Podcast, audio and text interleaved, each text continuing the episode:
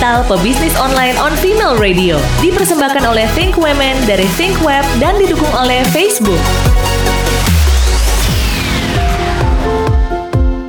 Oke, Femalicious, kembali lagi di podcast kita. Kali ini kita akan ngobrol nih soal uh, sesuatu yang pasti menarik buat banyak orang, terutama yang baru memulai bisnis ataupun lagi menjalankan bisnis ya uh, bersama saya Irina Dewi di podcast series Perempuan Maju Digital Pebisnis Online dan episode kali ini temanya mulai aja dulu lalu kenali brand dan produkmu bersama Rama Prajna CEO dari ThinkWeb. Hai Mas Rama. Halo, halo, halo, halo. Baik, baik, baik. Apa kabar Irina? Aduh, udah lama kita nggak ketemu ya. Kita ketemunya soal di layar nih, nggak apa-apa ya. di podcast kali ini ya. Oke, iya. kita langsung aja nih ya Mas Rama. Ini pertanyaan yang sering banget ditanyain banyak orang tiap kita mengadakan webinar digital ya, branding. Ya, itu kata-kata yang sangat simpel, tapi uh, belum tentu semua orang ngeh gitu ya. Branding itu ya. apa sih Mas Rama? Oke, branding itu sederhananya adalah bagaimana ketika kita dikenal oleh orang dan oh. dalam hal ini kalau misalnya kita menjalankan bisnis atau berbisnis atau berjualan lah gitu ya, oh. ya artinya kan bagaimana kita dikenali oleh uh, orang-orang tersebut, oleh si target market kita, oleh siapa yang kita yang jadi sasaran kita. Nah oh. itu branding itu itu gitu. Oh. Jadi mewakili bisnisnya, mewakili produknya, mewakili jasanya uh, dan lain-lain. Gitu. Oh, jadi mewakili semua muanya berarti ya? Iya. Oke, okay. tapi hubungannya antara brand, terus produk, terus bisnis kita tuh gimana tuh, Mas Rama? Oke, okay. kan uh, sama sebenarnya sama diri kita gitu kan. Kalau misalnya aku sama Irina gitu kan, eh, nggak uh, mungkin waktu ngobrol sama orang, aku tuh lagi ngobrol sama si itu tuh gitu. Si hmm. itu tuh siapa gitu kan? Hmm. Kan harus ada namanya, harus ada ada hal-hal yang mewakili seseorang, sebuah jasa, sebuah bisnis, sebuah produk atau apa pun itu. Nah, uh, itu bagaimana? Jadi brand itu adalah bagaimana sebuah produk, sebuah jasa atau sebuah bisnis itu dikenal oleh orang gitu. Biasanya diwakili oleh nama. Makanya kan ada uh, uh, ada soal brand identity gitu. Brand identity itu di, di, diwakili oleh nama, diwakili oleh logo, diwakili oleh warna hmm. Uh, dan lain-lain gitu. Hmm, hmm, hmm. Tapi not necessarily berarti brand kita, uh, the way we see our brand sama orang lain see our brand itu sama kan ya, Mas Rama? Sama dong, harusnya sama. Harus sama, sama harusnya aja. sama. Iya, karena kan bagaimana kita mau dikenal mm-hmm. uh, oleh orang lain ya seperti mm-hmm. itulah gitu. Makanya mm-hmm. biasanya tuh uh, ketika kita mau ada exercise sederhana ya untuk untuk bagaimana supaya kita uh, brand kita dikenal sama orang itu. Biasanya mm-hmm Nah, coba deh kalau misalnya kita bicara dalam waktu 60 detik mengenai bisnis kita atau produk kita, hmm. uh, terus setelah kita menjelaskan, terus kita tanya sama orang itu gitu, keywords hmm. apa yang nempel di di mereka gitu. Hmm. hmm, hmm, hmm. Nah, kalau misalnya dia sebutin 2 sampai tiga keywords gitu ya. Kalau hmm. misalnya keywords yang disebutkan itu nggak sesuai sama bisnis atau produk yang kita jual ya berarti kita nggak menyampaikannya nggak sesuai atau brand yang kita sampaikan itu deskripsi terhadap brand kita itu nggak sesuai sama apa yang mau kita sampaikan. Oh gitu. gitu. Nah kalau misalnya kita udah melakukan ini ya, jadi we have an understanding of our brand, terus kita uh, berusaha mencari tahu apakah yang ditangkap orang sama dengan yang di kepala kita gitu ya. Mm-hmm. Kalau ada uh, dis uh, discrepancy gitu ya, perbedaan yang harus kita lakukan berarti apa nih Mas Rama? Kalau memang ada perbedaan antara brand yang ada di kepala kita yang kita kita ngerasa kita kenal banget tapi ternyata orang nangkepnya beda Nah, ketika kita sudah punya brand kan adalah bagaimana kita menyampaikannya itu hal yang berikutnya ya, langkah hmm. berikutnya. Hmm. Nah, yang perlu di, di, dievaluasi lagi adalah bagaimana kita menyampaikannya. Makanya tadi saya sempat bilang soal uh, description terhadap si brand itu. Hmm. Ketika kita menjelaskan si brand itu, tapi kemudian ada hal-hal yang yang inginnya kita dikenal, tapi hmm. kemudian kita nggak menyampaikan dengan sesuai, ya berarti kan kita ada hal itu tidak tersampaikan dengan baik gitu loh. Hmm, berarti hmm, hmm, hmm. itu yang perlu dibenerin gitu. Hmm, uh, penyampaian cara... uh, penyampaian brand yang perlu dibenerin. Gitu. Oke. Okay. Selain penyampaian, apakah kita butuh untuk lebih memahami gitu? Kan uh, kalau ditanya paham, semua orang bilang, oh gue paham kok brand gue, I know my brand, I created my brand gitu ya. Betul. Tapi definisi paham ya kalau kita berhubung, eh, berhubungan dengan brand image atau brand identity itu gimana kalau menurut Mas Rama? Oke, okay. uh, eh, kita bagi dua dulu deh karena hmm. ketika kita bicara berbisnis atau berjualan ada yang bisnisnya memang barang sendiri, hmm. ada yang barang orang lain. Oh oke okay, oke okay. reseller barang gitu maksudnya? Dulu. Ya reseller. Uh, uh. Kita barang sendiri dulu. Barang hmm. sendiri dulu. Barang sendiri tentu aja lebih mudah dan kita sendiri lebih paham. Hmm. Tapi pertanyaannya adalah apakah ketika kita menyampaikan ke orang itu hmm. Kita sesuai ses, kita sampaikan dengan sesuai atau tidak?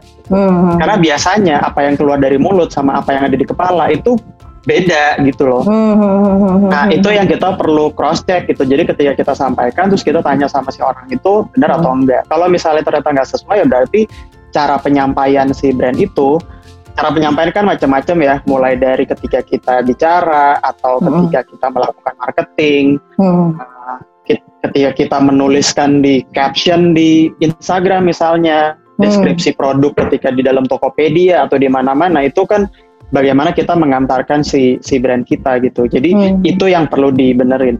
Hmm. Yang satu lagi adalah kalau misalnya kita sebagai reseller. Nah, hmm. kalau kita sebagai reseller ini kita benar kita juga jadinya perlu paham gitu. Sedikit banyak akhirnya kita perlu paham bahwa mencari tahu bahwa kenapa sih namanya itu gitu. Hmm, sedikit sedikit hmm. cari soal sejarahnya misalnya gitu cari hmm. tahu dia namanya apa dan kenapa munculnya seperti itu dengan hal-hal itu kita jadi paham sih kenapa uh, kenapa logonya seperti itu, kenapa uh, namanya, kenapa warna yang dipakai dan lain-lain. Ketika kita mempelajari hal-hal itu, jadinya ketika kita menceritakan ulang kan kalau kita reseller kan artinya kita menceri, menjual ulang gitu ya mm-hmm. meneruskan penjualan gitu itu yeah, ya, sehingga yeah, yeah. ketika kita berjualan kan kita menceritakan ulang si brandnya gitu ya mm-hmm. jadi kita bisa menceritakan dengan baik karena kita punya pemahaman yang baik juga terhadap si produk si brand eh, si si apa jasa atau bisnisnya Oh, gitu. dan itu akan lebih enak ya buat komunikasinya. Berarti we have to do some research ya, kalau dari logonya atau mungkin ada filosofi di balik nama gitu kan. Itu kayaknya kita perlu tahu supaya kita bisa mengkomunikasikan dengan baik ya apa yang kita jual yes. gitu ya. Yeah. Yeah. Oke, okay, uh, eh, tadi kan kita di, udah dibilang ada yang namanya kita uh, menjual brand kita sendiri dan reseller ya.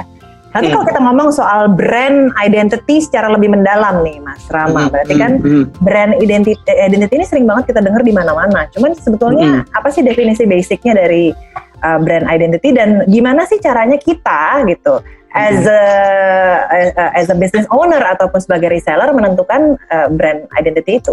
Oke. Okay brand identity ada banyak. Intinya adalah identitas dari sebuah brand. Jadi ketika hmm. lagi tadi kita sudah men, uh, menentukan atau mendefinisikan brand kita, kemudian kita mau dikenal dengan bagaimana. Hmm. Identitasnya mulai dari nama, yang paling sederhana nama, terus biasanya logo gitu ya. hmm. Terus ada warna, terus ada style design. Packaging juga bahkan akhirnya bisa mewakili si brand identity. Hmm. Uh, value juga bisa menjadi brand identity. Value itu artinya ada ada belief yang diantarkan oleh uh, si produk itu atau si service itu yang kemudian menjadi identitas dari si brand tersebut gitu. Misalnya hmm. uh, produk-produk uh, eco-friendly gitu. Hmm. Terus uh, banyak menggunakan warna krem, warna coklat, uh, uh, warna hijau gitu. Itu kan hmm. uh, hal-hal yang bisa bisa mewakili gitu. Hmm. Nah, gimana cara menentukannya? Cara menentukannya adalah yang paling mudah adalah nama aja dulu hmm. menentukan nama gitu ya. Hmm. Dan nama ini bisa nam, nama itu bisa dari macam-macam sebenarnya. Hmm. Bisa mewakili si produk atau jasa. Hmm. Karena hal itu akan jadi lebih mudah ya kan. Kalau misalnya hmm. jualan makanan terus kan biasanya pakai Irina Irina's Kitchen gitu. Hmm. Biasanya kan gitu ya biar biar gampang atau pakai nama anak gitu ya. Siapa hmm. moms gitu misalnya gitu. hmm. gitu. Itu paling sederhana.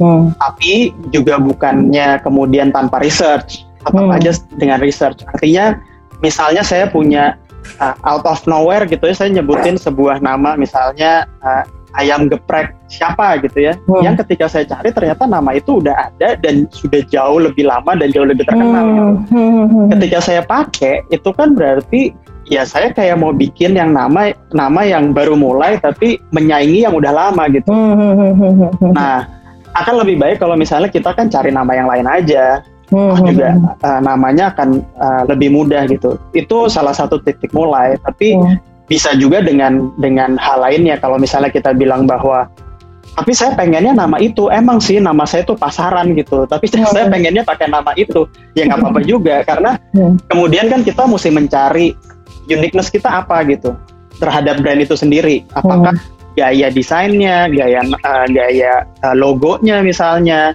warnanya atau hal lain yang yang kemudian bisa menjadi identitas kita walaupun hmm. identitas kita yang lainnya itu sudah terlalu banyak atau umum hmm. nah, kayak gitu tapi buat lebih amannya mendingan belum ada sama sekali namanya karena kan berhubungan dengan paten segala nggak nih Mas Rama? Atau uh, iya. Uh, uh. Oke, okay. di Indonesia merek itu memang bisa didaftarkan. Uh, uh, uh. Tapi uh, yang didaftarkan itu biasanya tidak hanya satu satu nama, tapi uh, juga banyak variannya. uh, banyak variannya gitu. Uh. Nah, memang kendala atau tantangannya adalah kalau misalnya kebetulan ini uh, sudah dicoba buat research gitu ya buat cari nggak mm -hmm. ada yang nggak nggak pernah muncul gitu tapi kok mm. masuk di didaftarkan ke uh, direktorat haki mm -hmm. yang kemudian ternyata sudah ada yang duluan gitu. Dan mm. ternyata dia nggak aktif gitu. Hmm, yang memang ya memang kita Sial juga ya, kita. betul betul. Ini kan kayak yang saya yakin bahwa nama anak saya ini nggak ada yang kayak gitu. Terus tiba-tiba tiba-tiba muncul di TV ternyata ada namanya sama gitu. Terus apakah mau ganti nama? Menurut saya sih nggak harus begitu juga. Karena kan nama itu itu hanya satu hal gitu. Kita kita punya nama yang satu-satunya di dunia mungkin itu hmm. nggak hmm. menjamin itu menjadi bisnis yang sukses loh. Oh, oke oke gitu. oke. Ya, ya, brand ya. itu cuman brand identitas hanya satu satu langkah gitu. Hmm. Tapi hmm, bukan hmm. berarti kemudian tuh serta merta bisnisnya pasti jadi sukses enggak juga gitu. Hmm. Jadi sebenarnya nggak apa-apa dong ya? Nggak apa-apa dong ya? Even nah even namanya adalah Irina pasti sukses pun belum tentu sukses kan gitu.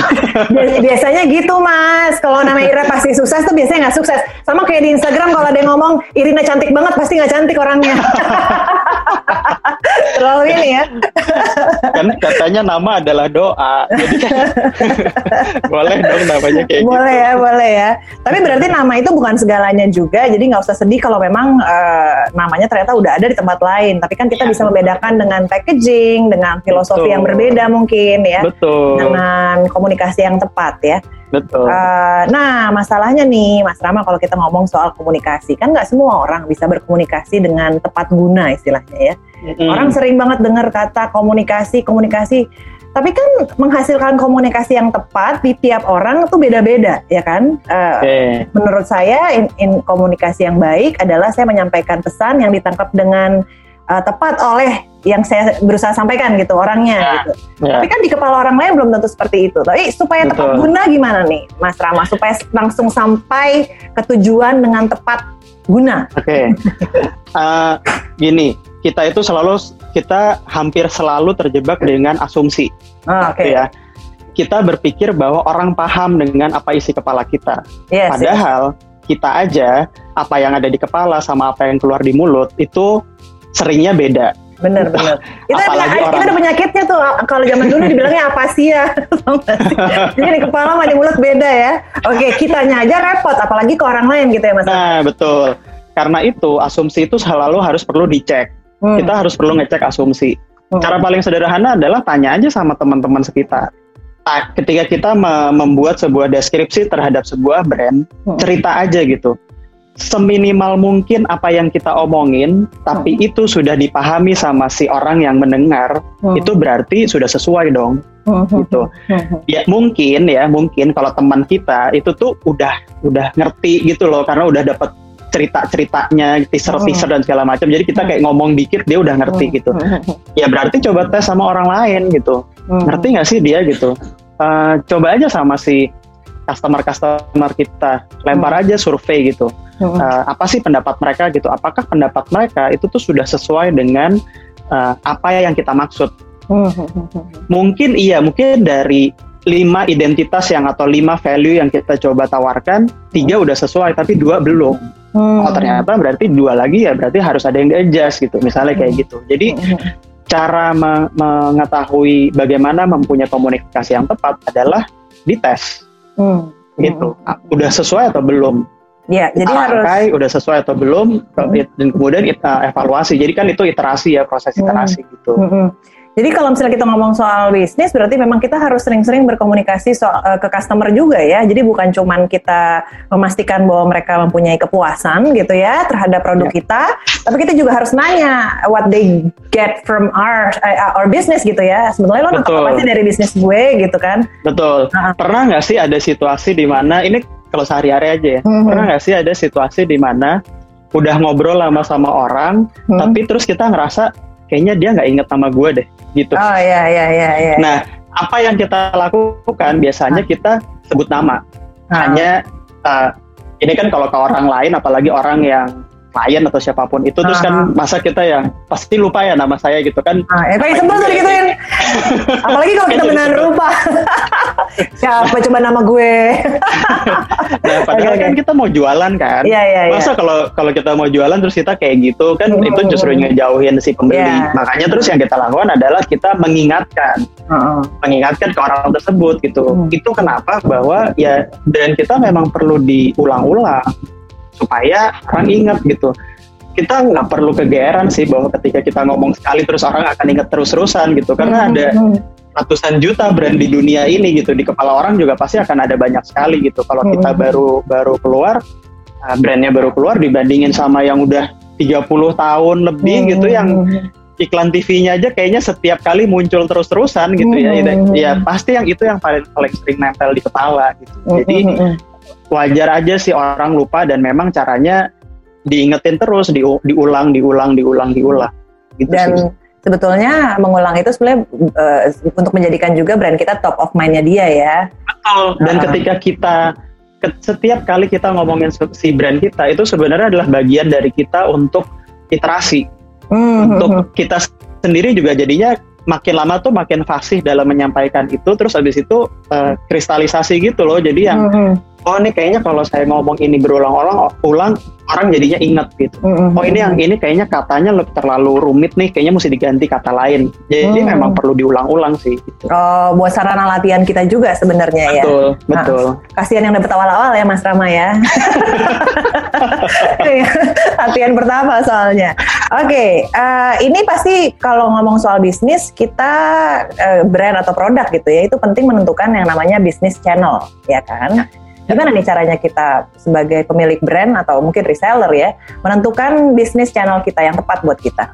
Oke, kan tadi salah satu hal yang perlu kita lakukan adalah memahami uh, bisnisnya atau memahami brand, eh sorry, hmm. memahami produk atau servisnya apa. Yeah. Ketika kita berusaha memahami itu, mm-hmm. uh, kita juga pasti uh, berusaha memahami bahwa uh, target audiensnya siapa. Bukan mm-hmm. berusaha sih, hampir mm-hmm. pasti kita pastikan akan memahami sih ini tuh target audiensnya siapa karena hmm. ketika kita berusaha menyampaikan brand kita yang tadi kita ngomongin komunikasi ya hmm. ketika kita berusaha mengkomunikasikan brand kita hmm. kita kan pasti perlu tahu ini akan ngomongnya ke siapa hmm. ngomong ke yang target umurnya uh, 13 sampai 17 hmm. dengan yang 35 sampai 45 pasti cara penyampaiannya beda. Mm-hmm. Pemilihan nama juga berarti uh, bisa jadi beda, pemilihan warna, logo dan segala macam itu pasti beda. Mm-hmm. Ketika kita mempelajari customer segment itu untuk kemudian bisa memilih brand yang tepat, mm. di situ kita juga memahami bahwa mereka tuh ada di mana. Gitu. Hal itu yang kemudian menentukan bahwa bisnis channelnya apa, bisnis channelnya tuh di mana, gitu ya. Uh, apakah misalnya kita membuat bisnis channel itu di Facebook, membuat bisnis channel di Instagram. Hmm. Uh, pengguna Facebook lebih banyak dari pengguna Instagram karena memang Facebook lebih dulu. Uh, secara pengguna jadinya udah mulai melebar nggak hanya di segmen yang aktif aja biasanya kan segmen aktif tuh di 1825 gitu ya 1835 hmm. uh, setelah sekian lama jalan tuh habis itu biasanya tuh ngelebar tuh naik ke atas hmm. dan turun ke bawah hmm. hmm. di Instagram misalnya hmm. segmen umurnya uh, masih kebanyakan di segmen hmm. umur yang 18-25 hmm. gitu kan. Hmm. Artinya kalau misalnya kita produknya itu fokusnya di atas uh, 35 ya berarti kita yang jadiin utama yang di Facebook misalnya seperti itu. Gitu. Jadi pemilihan bisnis channel itu berdasarkan dari behavior dari si customernya atau target hmm. audiensnya hmm. begitu. Hmm. Hmm. Uh, apakah kita harus benar-benar memilih, maksudnya menentukan gitu kan? Banyak yang kalau punya produk, udah gue pasang aja di semuanya biar kena semua gitu. Uh, ya. Ini ini boleh nggak dilakukan oleh business owner? Jadi di Instagram juga, di Facebook juga, di TikTok juga, di Snapchat juga gitu semuanya gitu ya, supaya nge-grab semuanya. Apakah ya. itu menjadi beban kerja yang nggak perlu atau kita harus perkecil jadi cuman ke bisnis channel yang tepat atau gimana nih Mas Rama? Apa semuanya aja kita kerjain biar nyampe semua nggak? Boleh, asal effortnya ada, asal tenaganya ada. Oh oke okay, oke. Okay. Karena kan uh, sama kayak kita mau jualan, mau berbisnis, bukan berarti ketika kita menggelar dagangan habis itu otomatis orang akan datang. Hmm, hmm, bukan hmm. berarti ketika kita buka akun di Instagram, kemudian semua calon pembeli itu akan datang. Enggak juga, ya kan? Kita kalau gelar dagangan di pasar aja kita mesti teriak-teriak kita mesti hmm. mengkomunikasikan sehingga hmm. orang bisa bisa dengar gitu hmm. nah ke, se, ketika kita punya banyak akun atau hmm. punya banyak channel hmm. itu artinya sejumlah channel itu juga mesti kita activate gitu hmm. kita mesti mengelola hal mengelola sejumlah itu aja uh, hmm. sejumlah itu gitu hmm. memang kita diuntungkan dengan ketika Instagram adalah uh, bagian dari Facebook sehingga hmm. ada tools-tools atau toolsnya Facebook sendiri yeah. bisa memudahkan itu sehingga hmm. manajemennya bisa di satu tempat padahal yeah. channelnya ada dua gitu ya. hmm. ya hmm. tapi ketika kita punya Facebook dan Instagram dan Twitter itu Twitter. jadi dua tempat yeah, yeah. berbeda. berbeda pakai TikTok jadi hmm. empat channel yang berbeda gitu uh, dan lagi-lagi masing-masing channel ini memang perlu di maintain di, maintain di, diberikan konten secara konsisten hmm, hmm, gitu. hmm, karena konsistensi itu jadi kunci sebenarnya hmm, untuk melak hmm. untuk untuk branding hmm. dan juga melakukan uh, kegiatan pemasaran gitu hmm, hmm, hmm jadi hmm, memang memang itu nggak nggak nggak lepas gitu loh jadi hmm. memang semakin banyak ya berarti semakin banyak yang mesti di, diurus. Diurus ya karena konsistensi itu penting banget ya. Jadi memang berarti sebagai business owner kalau memang terbatas tenaga secara admin misalnya, misalnya dia ngerjain sendiri uh, apa namanya sebagai dia sebagai mimin juga dan juga business owner sebaiknya diperkecil ya Mas Rama biar maintain lebih gampang. Gitu ya? Betul, ya. pilih pilih aja, pilih aja hmm. yang mana dan yang kita bisa uh, maintain secara konsisten. Jadi hmm konsisten ini jadi jadi kunci, jadi kata kunci yang penting gitu loh. Karena nggak nggak yang sekedar ya sekarang lagi pengen posting ya posting gitu. Hmm. uh, nggak bisa kayak gitu sih. Hmm. uh, secara secara rutin atau uh, uh, apa namanya kalau misalnya pun kalau misalnya kita nggak rutin di satu channel pasti di channel yang lainnya itu harus memang melakukan rutin. Bahkan hmm. uh, kita mungkin rutinnya secara offline gitu misalnya. Itu pun ada rutinitas yang dilakukan Oh, harus gitu. rutin ya. Rutin ini ada hubungan dengan kenyamanan kita nggak sih, Mas Rama? Soalnya kan bagaimanapun yang namanya konsistensi ya. Kalau kita nggak nyaman dengan tools yang kita gunakan, biasanya jadi nggak konsisten misalnya. Contoh misalnya kita menggunakan Instagram, tapi kita nggak nyaman untuk berfoto gitu misalnya. Itu kan hmm. jadi hmm. counterproductive sebenarnya ya. Boleh iya. nggak yeah. kita memilih uh, uh, channel yang kita nyaman juga gitu ya, tapi ya. sebetulnya mungkin tidak terlalu tepat buat uh, uh, channel yang kita ya, tidak terlalu tepat buat bisnis kita gitu. Tapi kita nyaman gitu. Jadi gimana nih yang yang lebih kuat yang mana nih? Kenyamanan kita atau bisnis yang apa channel yang tepat buat bisnis kita? Perlu bertemu di tengah intinya oh, itu sih. Okay, okay, Karena okay. juga namanya usaha ya. Mm-hmm. Kalau usaha ya berarti ada pengorbanan yang dilakukan lah. Harus gitu. capek Jadi, gitu ya. Ya. Enak banget kalau semua tinggal duduk di di ini di apa tempat deket barang dagangannya semua orang datang ya gitu gitu. Kayaknya juga nggak nggak nggak akan terus-terusan seperti itu gitu. Karena kan kita pasti akan punya kompetitor, kita akan selalu punya uh, apa orang memilih yang lain dan lain-lain gitu. Jadi okay boleh memilih mana yang kita merasa nyaman. Uh, itu pun juga uh, coba diingat bahwa yang yang kita nggak merasa nyaman pun pasti bisa kita akali sebenarnya. Oh oke. Okay. Misalnya uh, kita nggak nyaman untuk uh, kita yang difoto gitu ya. Maksudnya hmm. misalnya kita sebagai modelnya gitu. Hmm. Ya tapi kan bisa aja cara menampilkannya dengan cara berbeda. Nggak hmm. uh, harus kita uh, tampil terus-terusan gitu. Tapi balik lagi gitu bahwa kan kita pasti kepinginnya hmm. uh, produk kita dibeli oleh sebanyak-banyaknya orang. Hmm. Sementara kita juga harus melihat bahwa kebanyakan orang saat ini lagi ada di mana. Hmm. Kalau ternyata kebetulan hmm. uh, saat ini kebanyakan orang ada di platform yang saya nggak nyaman dengan platform itu mm-hmm. gitu ya mm-hmm. ya kita memang perlu beradaptasi gitu mm. dengan platform tersebut tapi tetap bisa melakukan tapi juga tetap melakukan dengan cara kita yang nyaman mm. TikTok misalnya gitu banyak mm. yang ngerasa bahwa terus kan TikTok karena dilabeli sebagai uh, isinya video joget-joget terus kayak ya berarti kalau jualan di situ mesti joget-joget ya enggak juga sih gitu banyak kok yang yang nggak kayak gitu sebenarnya gitu uh, si platformnya sendiri contoh ya misalnya mm-hmm. Instagram itu Instagram itu sejak awal itu tuh tidak pernah uh, diniatkan untuk menjadi sebuah uh, tempat jualan kan Instagram juga ada Instagram Gallery ya. Kalau mm -hmm. kalau akunnya buat bisnis kan terus mm -hmm. bisa ada galerinya gitu ya. Mm -hmm. Itu bukan feature awal yang didesain oleh Instagram. Mm. Karena Instagram itu sejak awal itu tuh it's a photo gallery. Mm. Itu memang buat foto gitu. Mm -hmm. Tapi ternyata oleh sebagian besar market digunakan untuk jualan. Mm -hmm. Instagram sendiri yang niatnya dia nggak ngerasa nyaman mungkin ya waktu di awal mm -hmm. untuk jualan gitu ya. Mm -hmm. Tapi terus uh, dia lihat bahwa ya, tapi marketnya ada di situ gitu. Ya udah akhirnya dia beradaptasi gitu. Jadi ya beradaptasi itu memang bagian dari perjalanan bisnis kan memang Ya, berarti kitanya harus fleksibel ya, Mas Rama, bukannya Betul. kita. Jadi jangan cuma nyari yang nyaman aja, kita harus mempelajari sebetulnya uh, soal digital ini. Kalau memang kita nggak menguasai, misalnya kita nggak nyaman dengan platformnya, kita bisa pelajari karena market kita di situ semua. Sayang ya, ntar diambil sama yang lain yang lebih nyaman. Iya. Gitu ya. Nyaman nyamanin aja, enakin aja berarti sama ya. Kalau mau laku enakin aja ya. Oke, okay, nah eh, channel-channel itu sendiri kan pasti perannya untuk uh, apa ya memperkenalkan dan membuat komunikasi yang baik antara kita dan uh, antara customer dan brand kita gitu ya. Mm-hmm. Tapi gimana caranya nih mengantarkan brand ke channel-channel ini gitu? How to mungkin present our brand ya in these channels gitu? Karena kan tiap platform kan beda-beda dan tadi Mas Rama sempat ngomong juga soal konsistensi. Ini ada hubungan yeah. dengan algoritma nggak Mas Rama? Karena kan kalau ngomong soal digital ya, yeah. uh, ada apa namanya algoritma-algoritma yang nggak semua orang ngerti. Ini gimana? Ya. Apakah dengan konsistensi cukup gitu kita mengantarkan brand kita ke kesuksesan atau gimana? Konsistensi bagian dari algoritma, tapi nanti saya balik ke soal itu ya. Ini hmm. soal uh, gimana memisahkan atau me caranya dulu deh gitu ya. Hmm.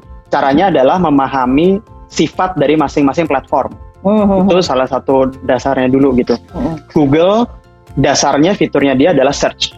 Uh, ketika dia search, uh, maka yang dicari atau si mesinnya dari si Google itu akan mencari keywords-keywords yang ada di halaman-halaman di web sebuah website. Oke. Okay. Artinya ketika kita mau menampilkan atau di di halaman website kita, uh-huh. cara kita untuk bisa menampilkan uh, supaya muncul di Google adalah keywords yang digunakan memang harus sesuai, uh-huh. harus optimal gitu. Ada uh-huh. banyak ada banyak keywords yang kita gunakan di halaman brand kita.